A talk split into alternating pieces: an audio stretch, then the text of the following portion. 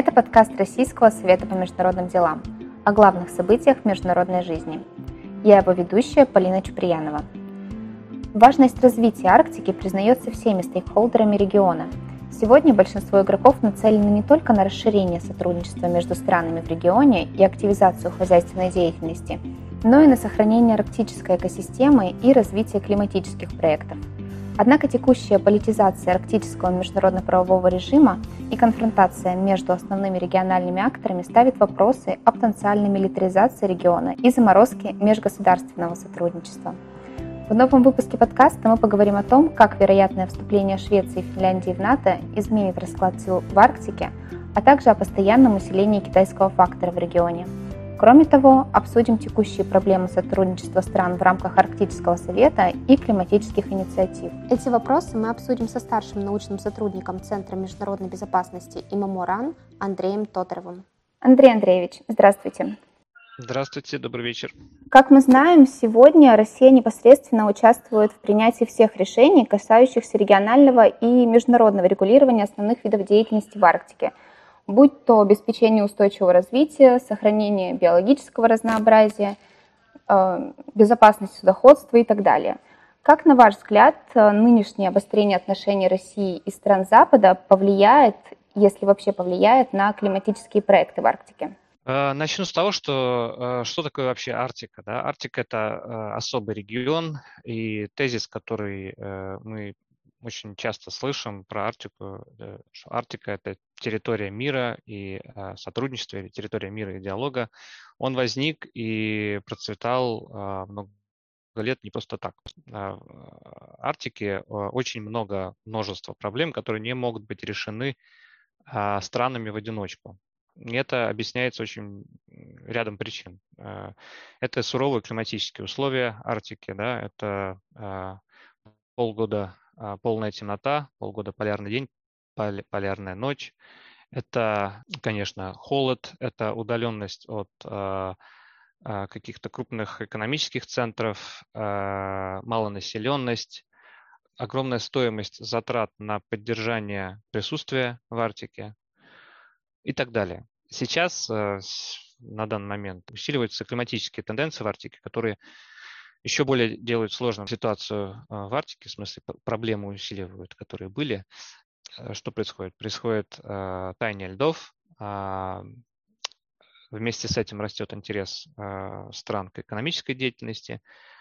Э, при этом риски чрезвычайных э, ситуаций, каких-то неординарных аварийных ситуаций не, не исчезают, никуда не деваются, а только усиливаются. Арктика несмотря на то, что льды тают, да, она остается очень сложным и очень суровым, опасным местом для человеческой деятельности. Приведу пример. Вот если, не дай бог, в Арктике случается э, разлив нефти из э, э, судна, которое потерпело крушение там на, на риф, наскочило, то э, эта нефть будет распространяться курсировать э, по всей Арктике, не признавая каких-то политических границ. То есть если эта авария произошла, скажем, в акватории России, то через э, несколько дней нефтяное пятно может оказаться уже в США, да, если там ближе к берегу пролива происходит. И при этом э, у стран в Арктике нет, э, и вообще в мире нет технологий, которые позволяют разлив нефти купировать и устранить быстро и эффективно, как это возможно, скажем, в неполярных регионах, а, где нет льда. Вот. Поэтому риски огромные. И опять же, э, регион – это большая э, экосистема, которая не признает политических границ. Именно при таком понимании вот этот появился тезис, что Арктика – это территория сотрудничества, потому что арктические страны понимали, что для того, чтобы там какие-то, какую-то деятельность хозяйственную, природоохранную проводить, нужно сотрудничать. И даже на фоне вот первого украинского кризиса 2014 года Арктика оставалась территории мира и сотрудничества в области мягкой безопасности никуда не делась. А, проекты продолжали реализовываться, в том числе в рамках Арктического совета, э, в рамках двустороннего сотрудничества а, с Россией а, и так далее. Сейчас мы видим, что ситуация меняется. Ситуация достаточно тревожная. Решение западных стран, Арктической семерки, заморозить, пусть и временно, сотрудничество с Россией, оно, конечно, не пойдет на пользу природоохранным, да вообще любым проектам в Арктике, а, решению э, экологических вопросов. Причем а, в России на ситуацию в природоохранной сфере, на природоохранную политику оказывается двойное давление. Да? С, с одной стороны, а, Запад прекращает сотрудничество, и не только, во-первых, это политическое сотрудничество в рамках, в частности, в рамках Арктического совета, надо понимать, что а, Арктический совет выполнял очень важную функцию а, координации политических решений, прежде всего, опять же, в природоохранной политике, да, в природоохранной сфере. И а, многие решения, многие инициативы в природоохранной сфере в России были, стали возможны благодаря усилиям Арктического совета. И многие проекты Арктического совета были направлены на устранение на сохранение а, окружающей среды и устранение каких-то вредных, вредных последствий а, на территории России именно. Во-первых, политические, да, какие-то будут последствия от заморозки сотрудничества России, с Россией в Арктическом совете. Во-вторых, это и технологические последствия, то есть уход многих компаний из арктических проектов в России будет означать, что Россия больше не сможет иметь доступ к современным технологиям для реализации своих, прежде всего, добычных проектов в Арктике. А, их, соответственно, надо будет, если Россия захочет продолжать, их надо будет менять на аналогичные технологии, не западные, но а, они будут, скорее всего, менее экологичными. То есть э, вот прямой эффект э, от заморозки отношений и ухода компаний. А с другой стороны, есть э, внутреннее давление в России. Вот, вы, наверное, слышали, э, читали в новостях, что вот э, э, депутаты Государственной Думы призывали выйти из Парижского климатического соглашения. А вот, ну, вроде, слава богу, Минэкономразвития и Минприроды вступились значит, за Парижское соглашение, сказали, что такие вещи не зависят от политической конъюнктуры и не зависят от э, текущего момента, текущего уровня отношений с западными странами, оно будет на долгосрочную перспективу. Э, также были инициативы, вот, например, э, депутаты Чукотки, Организация экологов России призвали значит, остановить работу а, Всемирного фонда дикой природы в России на территории Чукотки, а, а экологи России призвали значит, объявить Всемирный фонд дикой природы иностранным агентом. Это, мне кажется, конечно, неправильно, и потому что вот если э, вести речь о Всемирном фонде дикой природы, очень много проектов э, проводится и проводилось э, этой организацией на территории России. И подчеркну, э, что важно, в сотрудничестве с правительством и в исполнении указов и президента, и законодательных актов России. То есть это не что-то такое, что делалось природоохранной организации в тайне или в противовес усилиям властей России, а делалось это в сотрудничестве. Поэтому э, я все-таки надеюсь, что вот эти темные времена сейчас, да, которые складываются, Россия сможет пройти э, не, не обрывая всех концов, не, не прерывая важных а, проектов и инициатив. Да, спасибо. Я бы в этом контексте хотела еще поподробнее поговорить про Арктический совет и заморозку сотрудничества с Россией, как вы и сказали. То есть, с одной стороны, ввиду серьезного конфликта, площадка Арктического совета, по всей видимости, на какое-то время теряет, теряет свою привлекательность как форум, где Россия в том числе может участвовать в глобальном управлении в регионе. С другой же стороны, активизация хозяйственной деятельности ведет к обострению коллективных проблем. И опять же, как вы отметили, э, условно разлив нефти у одного в условиях вот этой хрупкой экосистемы, это будет катастрофой для всех. И поэтому к вам такой вопрос. На ваш взгляд, как в новых условиях будет осуществляться координация интересов арктических стран? Ну, во-первых, я бы не стал так вот прям резко ставить вопрос, что э, Арктический совет будет э, терять свою привлекательность э, э, в арктических делах, да, э, терять свою, э, свою лидерскую роль. Я бы сказал, что хотя Арктический совет и не является международной организацией в полном смысле этого слова, полноценном понимании, да, то есть у него нет юридической идентификации. Межправительственный форум, да, на котором обсуждаются арктические дела. А, но роль Арктического совета очевидна и огромна. Да? Он э, сам по себе, э, Арктический совет, на мой взгляд, незаменим.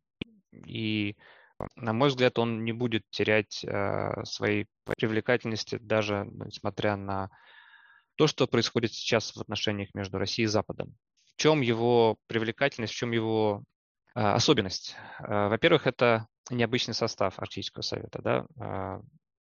Почему Э, до сих пор э, Арктический совет не является э, международной организацией, просто потому что помимо правительств, помимо стран, да, государств, там еще участвуют представители коренных жителей, коренных народов Арктики. Это уникальный случай, может быть, нигде в мире больше такого нет, а, ни в каком другом регионе. Во-вторых, очень полезная роль Арктического совета да, сводилась к тому, что он координировал политику, а, хотя и не имел полномочий по принятию обязательных решений, но он так сказать, координировал усилия государств и вырабатывал какое-то единое понимание а, между арктическими странами, как а, двигаться дальше, да, и, и вообще э, какова ситуация, какие процессы происходят в Арктике, и э, как арктические страны должны на них отвечать, в каких организациях, какие решения должны приниматься и так далее и тому подобное. Помимо этого, э, Арктический совет, э, в чем его координирующая роль была, да, вот он хоть и не принимает обязательных решений, но а, вот на его площадке обсуждались три соглашения, юридически обяз, а, обязывающих соглашения. А, первые так называемые панарктические соглашения, вот 2011 год поиск и спасания, 2013 год, если не ошибаюсь, это по, повышению готовности к разливам нефти в Арктике, и третье – это в области научного сотрудничества в 2017 году. Вот эти э, юридически обязывающие соглашения, они не принимались, на, не принимались Арктическим советом, но, тем не менее, обсуждались именно там. Вот. А полярный кодекс, да, который был разработан Международной морской организацией, но то, что э, арктические страны там были представлены более-менее э, единой позиции, то есть единым фронтом, опять же, это заслуга Арктического совета, в котором долго, многие годы обсуждались проблемы судоходства в Арктике, да, и вырабатывались какие-то рекомендации, которые потом, собственно говоря, влегли в основу полярного кодекса, который носит обязательный характер. Вот. Ну и, э, помимо всего прочего, Арктический совет сам по себе проводит э, очень много полезных проектов, в, прежде всего в области охраны окружающей среды, и это мониторинг э, процессов, протекающих в Арктике, оценка рисков э, хозяйственной деятельности в Арктике, да, и все это вместе, конечно, вносит огромный вклад в понимание Арктики, понимание экосистем Арктики, а и в конце концов э, пониманию, как двигаться на пути к устойчивому развитию Арктики. Поэтому э, решение заморозить работу Арктического совета, которое принял Арктический совет э, сам, да, ни к чему хорошему, конечно же, не приведет. Просто в силу, опять же, моего тезиса, который я описал выше, что Арктика это очень связанный регион, да, то есть его нельзя разделить вот Россия, вот там остальные арктические государства. Если вы исключаете э, Россию из э, обсуждения политических вопросов, тут ну, как бы возникает очень много, опять же, проблем и вопросов. А как быть с коренными жителями, которые большая часть которых э, живет, проживает на территории России. И э, очень многие, то есть и связи между коренными жителями, они гораздо э, теснее, чем связи между некоренными жителями между той же там Россией и США, да. А, то есть получается, что э, замораживая отношения с Россией, вы как бы бьете и по коренным жителям, о которых вы так много говорите и проблемами которых вы много занимаетесь. Э, опять же, Россия – это огромная э, часть территории в Арктике, да, можно сказать, половина. Россия имеет суверенитет, суверенные права, юрисдикцию на огромные акватории Арктики. А, контроль над а, огромным количеством судов, кораблей, да, то есть, опять же, вы, если исключаете Россию из э, а, обсуждения вопросов каких-то, то получается, что в какую проблему не возьми в Арктике, не участие России, оно может привести, то есть свести к нулю любые инициативы. Просто потому что огромная часть э, Арктики, огромная часть, э, там, скажем, тех же судов не будет вовлечена и не будет э, задействована в, в каких-то природоохранных решениях или рекомендациях. Вот. Поэтому, к сожалению, это все обоюдно, обоюдовредные последствия и обоюдовредные решения. А как вы думаете, насколько сейчас вероятно появление в регионе новых международных организаций, которые бы конкурировали с Арктическим советом, или не организаций, возможно, форумов? Арктический совет все-таки у нас рассматривается скорее как форум. Опять немножко со стороны зайду. А, и до этого, и, до, и сейчас, и в прошлом, а, и в будущем, надеюсь, в регионе никогда не было ни правового, ни организационного вакуума. Да? То есть э, а, помимо э, Арктического совета в регионе действуют другие организации, как региональные, так и глобальные. В отношении региона действует целый ряд правовых актов, международных соглашений, как региональных, опять же, так и глобальных. Есть Совет Баренцева Евроарктического региона, который в отличие от Арктического совета, состав а, там меньше, он не, не, не инклюзивный, то есть он не включает все арктические страны. Это субрегиональная организация. Есть научные организации типа Международный арктический научный комитет. Есть организации типа ИКЕС, ПИКЕС. А, есть глобальная организация, хороший пример, а, Международная морская организация, которую я упоминал да, и которая, собственно говоря, регулирует э, судоходство, в том числе в Арктике. А судоходство в Арктике – это, наверное, наиболее быстро развивающаяся отрасль в регионе. Вот, поэтому э, помимо Арктического совета, конечно, существует ряд других организаций. Но ни одна из них, опять же, не способна заменить полностью в силу указанных мною причин и особенностей совета. Да. Что касается любых проектов Арктической семерки, какую-то организацию создать без участия России, но опять же, мы уже с вами обсуждали это, мне кажется, что ни одна такая организация не сумеет заменить, тем более не сумеет заменить Арктический совет. Ну, опять же, по тем причинам, которые я указал выше. Но тут надо сказать, что появление новых организаций в Арктике можно обсуждать немножко в другом контексте. Сейчас э, э, в ООН ведутся переговоры по заключению соглашения а, дополнительного к а, Конвенции по морскому праву, которая будет относиться к сохранению морского био биоразнообразия за пределами национальной юрисдикции. Э, поскольку в Арктике существуют районы, морские районы, которые находятся за пределами национальной юрисдикции, то есть это центральный район Северного Ледовитого океана, ну еще два, как минимум два участка открытого моря один в э, Беринговом море, другой а, в Баренцевом море. Так вот, э, это соглашение непосредственно имеет отношение к Арктике в том числе. Оно будет применяться, применимо к Арктике. И, по всей видимости, сейчас еще переговоры ведутся, и текст э, не до конца ясен, но по тем проектам, которые уже сейчас доступны, по драфтам, да, уже видно, что определенная роль в координации усилий по сохранению биоразнообразия за пределами национальной юрисдикции будут играть региональные организации. То есть определенные а, полномочия, достаточно большие, а, будут а, находиться у региональных организаций, чтобы не, не выносить это на глобальный уровень, не усложнять задачу. А при этом в Арктике сейчас такой региональной организации, как вы понимаете, нет. Арктический совет не является организацией, не вправе принимать юридически обязывающих решений. Э, вот, поэтому, опять же, не беря в, вот, в расчет э, текущую политическую конъюнктуру, текущую политическую ситуацию, я надеюсь, э, рано или поздно стороны вернутся да, к конструктивному сотрудничеству. И надо будет думать уже о том, собственно говоря, как вот это соглашение ООН по сохранению биоразнообразия за пределами юрисдикции реализовывать в Арктике. Надо создавать какой-то а, новый, новый институт, да, который как минимум будет заниматься координацией научных усилий, то есть вот эти огромные, огромные участки э, Северного Ледовитого океана за пределами юрисдикции, они не изучены. Да, поэтому появление таких организаций, мне кажется, более а, возможно и более, ну, что называется, конструктивно, продуктивно. Хорошо, тогда давайте перейдем к относительно актуальным событиям.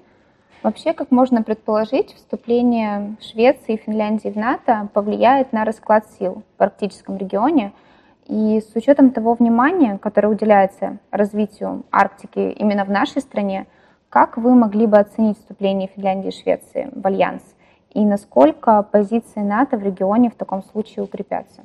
На эту тему достаточно много уже написано, и в том числе я видел статьи на сайте Российского совета по международным делам. Как бы если вкратце, да, то с одной стороны, вроде бы как из заявлений руководства нашей страны было ясно, что цель вот того, что Роскомнадзор требует называть э, специальной военной операцией на Украине, было не допустить участия Украины в НАТО и обеспечить ее нейтральный статус. Но получается, что в результате вот этой самой специальной операции э, целых два государства у границ России подали заявки на вступление в НАТО. Удлиняется сухопутная граница с НАТО. Э, в перспективе, если там будут размещены какие-то э, ракеты, да, то есть сокращается подлетное время. Ну, при этом вроде как наше руководство утверждает, что все идет по плану, значит, наверное, к этому были готовы. Также готовы к тому, что НАТО теперь еще больше представлено в Арктике.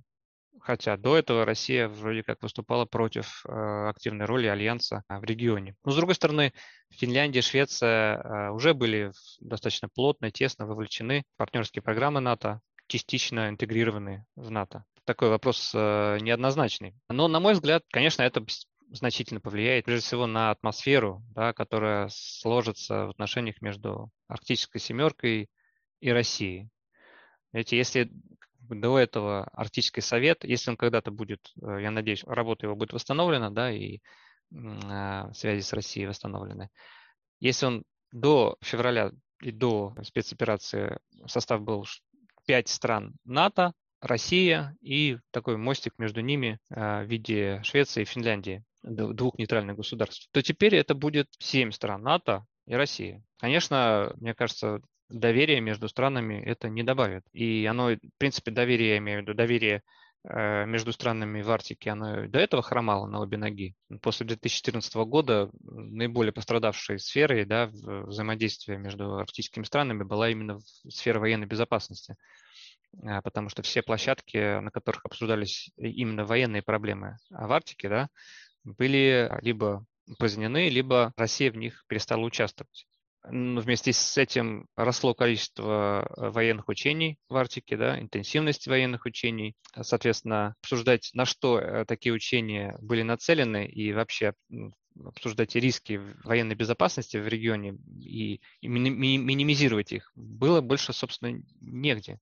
А сейчас эти риски только возрастут. А, они, будут, они растут, они будут расти дальше. Количество учений будет продолжаться, прежде всего, морских. В один момент это просто может перерасти в какой-то, не дай бог, военный конфликт. Причем это может случиться в один миг, просто неправильная, э, неправильная интерпретация учений, особенно вот внезапных учений. Поэтому я опять не военный эксперт, но мне кажется, это все а, негативные тренды а, в Арктике. А, хорошо. Как вот вы уже сегодня несколько раз отмечали, Россия играет довольно важную, если вообще не основную роль в регионе. Но сейчас конфронтация с Россией ввиду понятных причин, так сказать, вероятно, открыла окно возможностей для других практических стран для уже более такого уверенного продвижения своих экономических интересов а, в регионе. Как вы считаете, кто в данном случае может претендовать на лидерство и насколько эти амбиции оправданы, осуществимы? Опять зайду с, издалека, если позволите. Все негативные тенденции, которых я сегодня упоминал а, в Арктике, да, а, новые, старые, а, они не вызваны, надо это понимать, да, не вызваны проблемами, которые существуют или исходят из региона.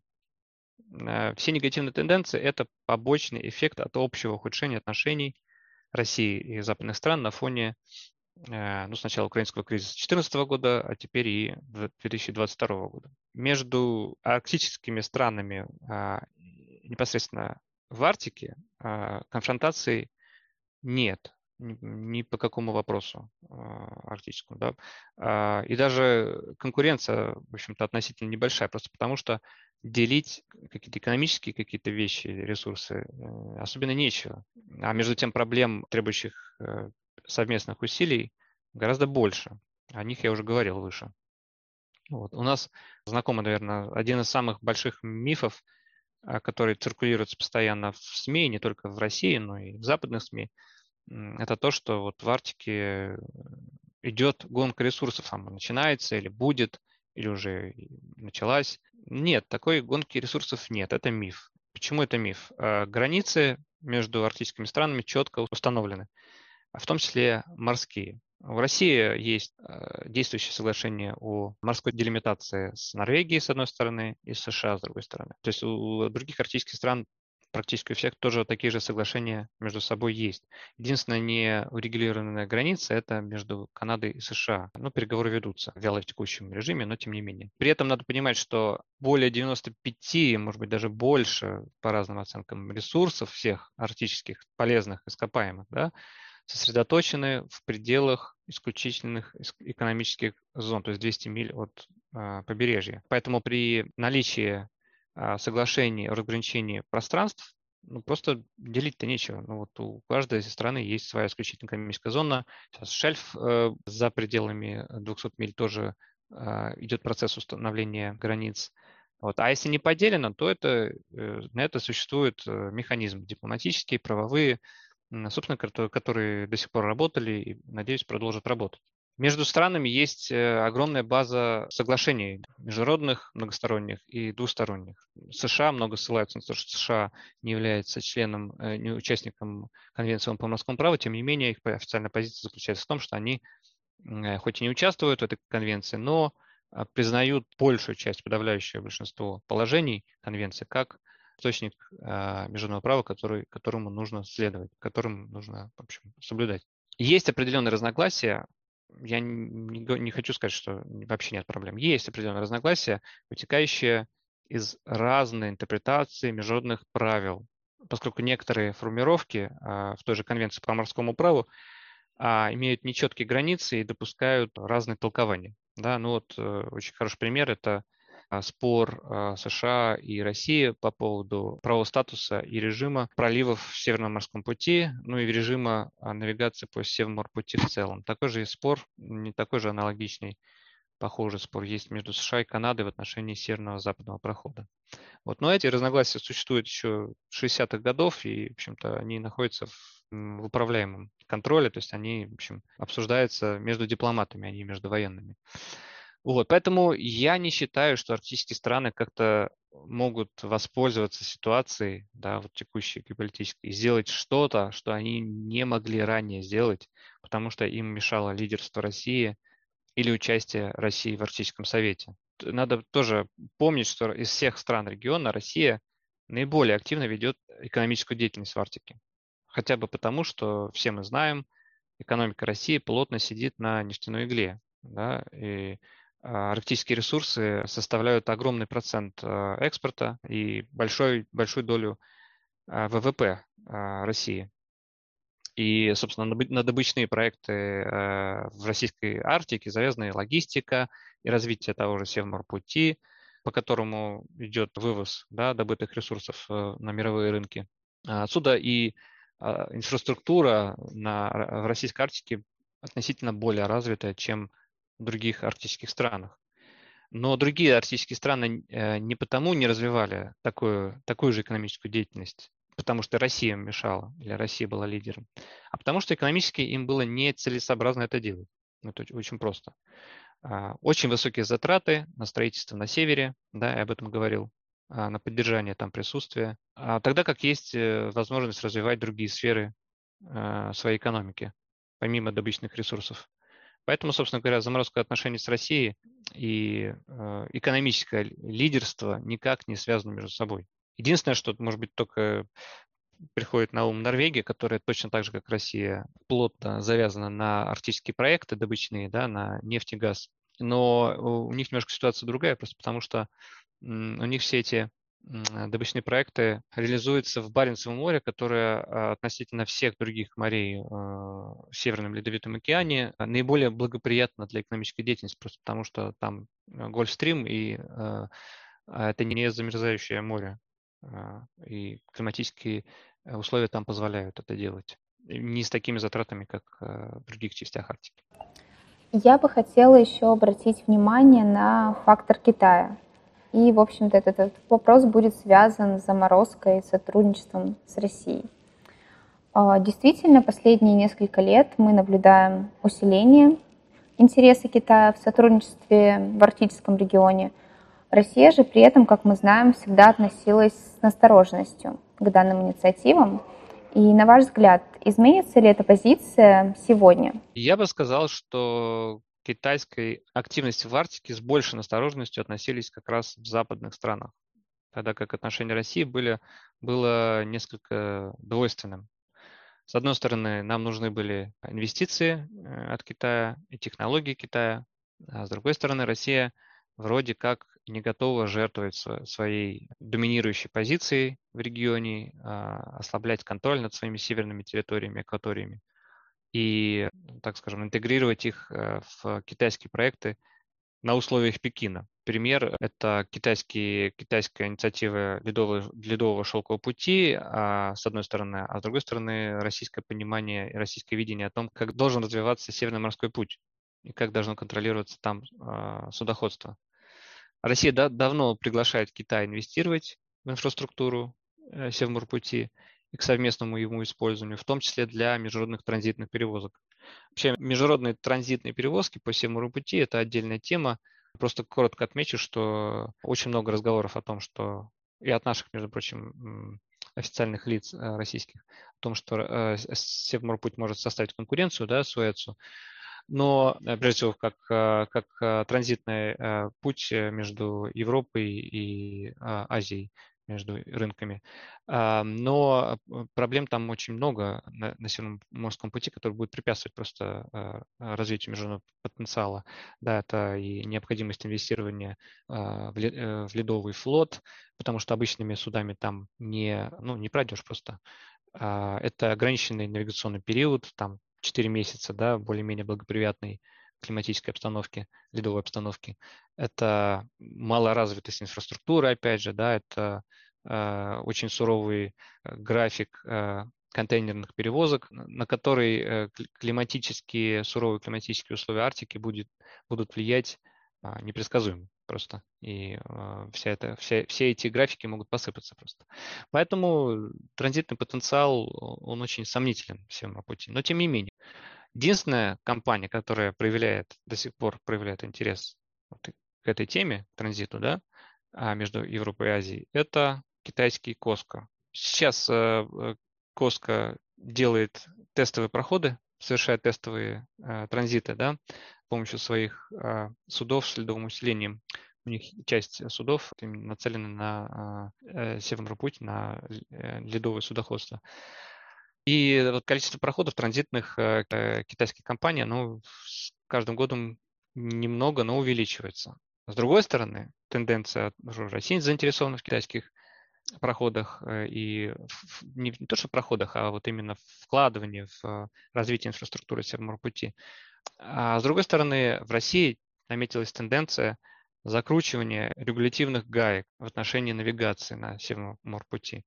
В 2000, не помню, 2018 года, наверное, может быть, раньше была череда поправок а, в правила плавания по Северному пути и в Кодекс торгового мореплавания, который, собственно, регулирует э, навигацию по Северному пути.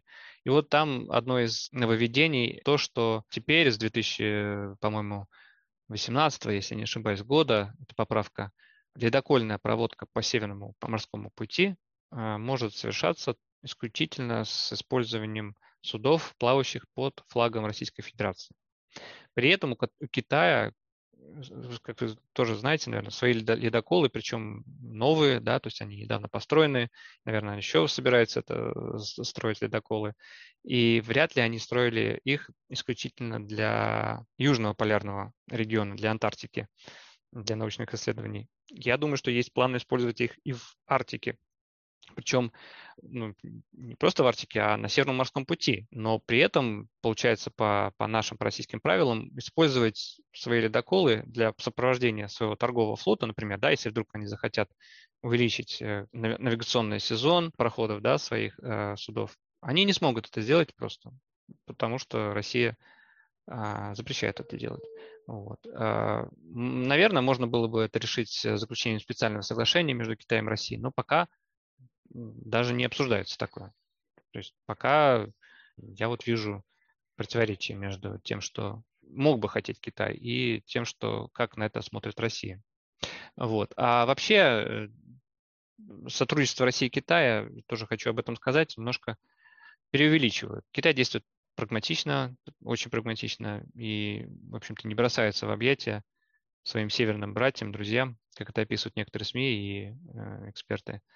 Россия иногда и хотела бы более активного а, инвестирования Китаем в российскую Арктику, но Китай как бы не так прост, да, и не всегда действует э, так, как хотела бы Москва. Опять же, пример. Проект э, глубоководного порта в Архангельске. Об этом очень много было разговоров в 2017-2017 году, в 2019 году. Вроде как там нашлась, нашлись какие-то компании, которые вложатся, китайские компании.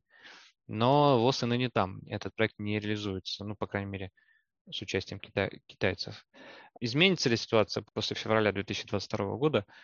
Я думаю, что изменится, но не с точки зрения экономики, а с точки зрения политики. А, дело в том, что Запад а, всегда опасался сближения России и Китая в Арктике, что Россия предоставит Китаю вот это окно в Арктику и проложит путь для китайской экономической экспансии а может быть даже для военного сотрудничества, такие страхи тоже есть. Они, э, вот эти страхи циркулируют давно на Западе, а с началом э, специальной военной операции на Украине, введением новых санкций западных, а, заморозки отношений с Россией, страхи еще больше усилились, и в России появляется новый рычаг политического запугивания, давления на Запад, а, ну, непосредственно в Арктике. Да?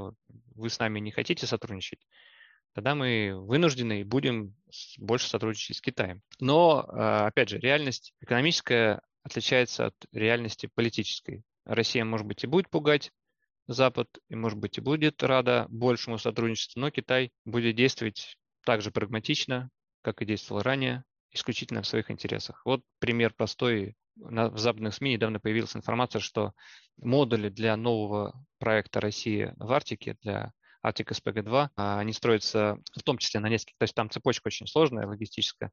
Вот они строятся, часть из них значит, на китайских э, верфях, и их работа над ними вроде как остановлена в связи с европейскими санкциями.